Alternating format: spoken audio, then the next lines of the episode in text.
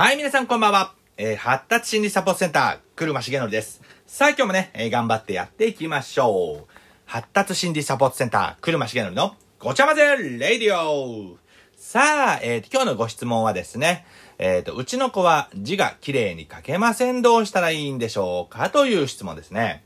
えー香川県在住の、えー少し休みたいさんからですね。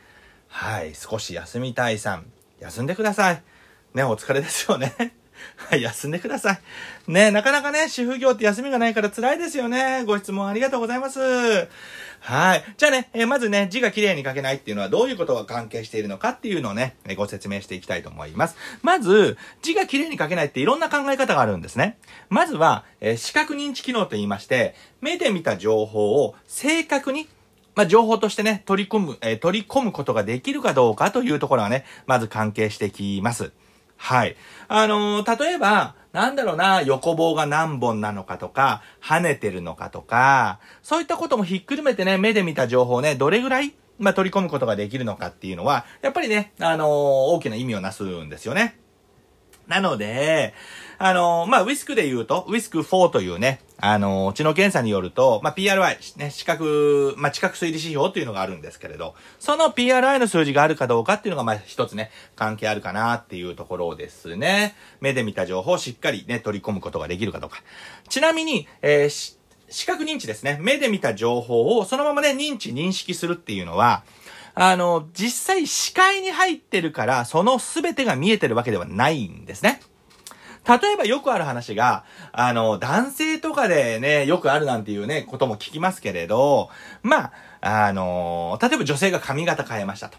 ね。目の前に女性ね、まあ、立っていて、で、普通に会話してるんだけど、一向に髪型変わったって気がつかない男性、いるじゃないですか。いるじゃないですか。まあ、ぶっちゃけ言っちゃうと興味ないんですよね。興味ない。もしくは、視界に入ってるから見えてるとは限らないんですよね。ということは関係するんですよ。っていうのと同じように、視界に入ってるからといって見えてるとは限らないんですよね。だから、あの、漢字とかでもですよね、漢字が多いかな。まあ、2本なのか3本なのか跳ねてんのか払ってんのかどうなのか。で、そういったこともね、あの、見えてるつもりでも見えてない可能性があるよっていうことです。あともう一点は、えー、視覚記憶なんですね。視覚、要は目で入れた、えー情報の短期記憶っていうのがあるんですね。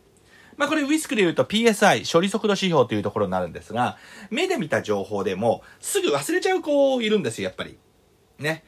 あの、例えば間違い探しとかが顕著で、間違い探しって、あの、片っぽの絵を見て、脳の一部に記憶として保持してもう片っぽの絵に重ねるんですよ。で、その時に、あのもう、なんだろうな、もう常に交互に見てる子いません？右左、右左、右左、右左みたいな。あれって、目で見た、えー、視覚情報を記憶として保持する時間が短いんですよ。まあ、ちなみに記憶って、えっ、と、保持時間と容量に分けられるんですね。まあ、容量が少ないっていうのは、例えば間違い探しで言うと、全部の絵を記憶することできないから、えー右上だけ見て記憶しようとかね。左上だけ見て記憶しようとか。ね、左下だけ見て記憶しようとか。ね、右下だけ見て記憶しようみたいな。これ、あの、容量減らしてますよね。保持時間っていうのはね、何秒ぐらい保持してられますかってやつなんですね。だ保持時間が短いと右見て、左見て、右見て、左見てとかってやっちゃう可能性があるんですね。なので、もし保持時間短いのであれば、まあ、それね、鍛える方法というのもあります。あります。まあね、どっかでまたね、ご説明できればと思うんですけどね。まあそういったことも関係してくるかなと。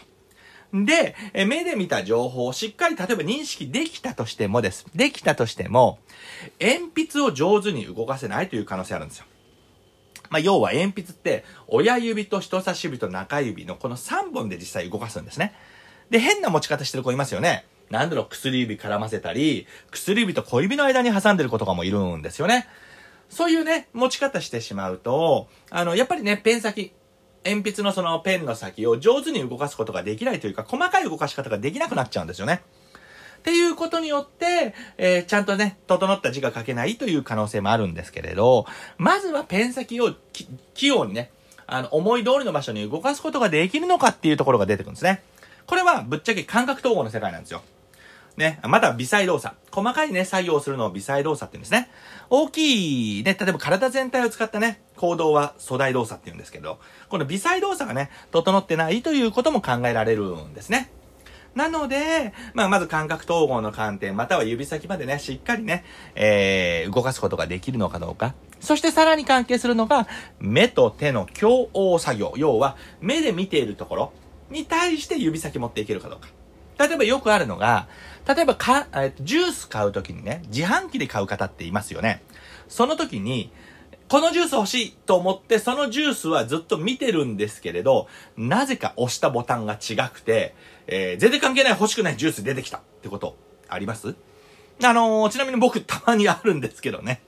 なんだろ、一番ひどいのは、あの、本屋さんで、あ、この本欲しかったんだと思って、こう、背表紙だけで並んでる、あのー、平置き、平積みダメですよ。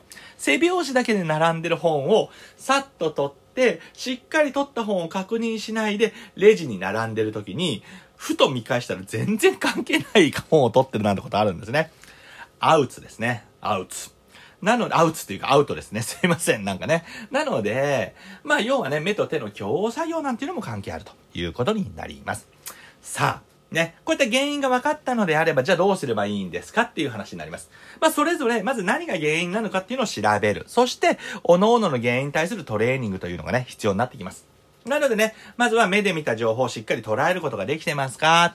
そして視覚記憶ありますか？そして指先ちゃんと動かせますか？感覚統合というかね、感覚整ってますか？そして最後に、えっ、ー、と、目と手の共応作業はしっかりできていますかっていうことをね、考えた上でトレーニングとしていっていただければいいのかなと思います。あとね、せっかちな子はね、もうシャシャシャってやっちゃうのでね、そのせっかちな子は、あの、落ち着く、そのコツっていうところをね、教えていくのも一つかなと思います。はい。よろしいでしょうか。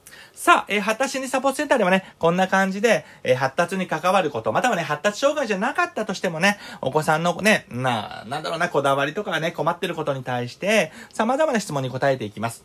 えー、発達心理サポートセンターのね、あの、ホームページからメールをいただいてもいいですし、このラジオアプリ、ね、レターとかお便りとかありますので、そういったところからね、ご質問いただいてもお答えできますので、もしご興味あれば、えー、ご興味というかね、気になることがあれば、いつでもご質問ください。合わせてね、えー、発達心理サポートセンターでは、ウィスク4検査に関わるね、研修は、ね、ほぼほぼ毎週やってますのでね、もしご興味あれば、えー、そちらね、研修の方も、えー、受講していただければと思います。ではね、以上で終了とさせていただきます。またね、ご質問お待ちしております。それではまた、あの、毎日配信してますから毎日聞いてくださいね。ではまた、バイバイビー